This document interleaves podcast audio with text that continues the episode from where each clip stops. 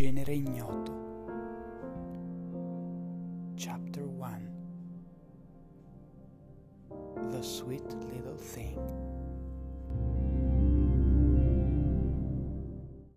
I'll tell you of a trip that never happened. Long before time became a thing. I'll take you there with me, in the lands where only a memory can be. Yes, indeed, I have a unique power in this world. The power to see as clearly and distinctly as possible with the eyes of my mind, a spectrum of things that never were. I don't know. I don't remember why this is the case. For what I know, it has always been like this.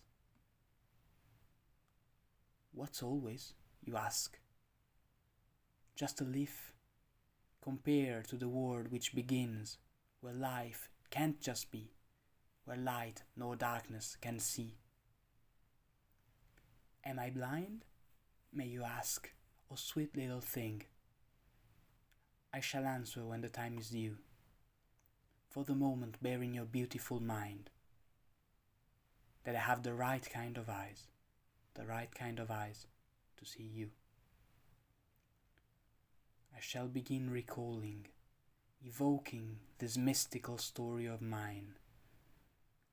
There was a war once in Tomorrowland, the land where the sun has always already set, and you arrive ready to be the life of the party, just a minute late.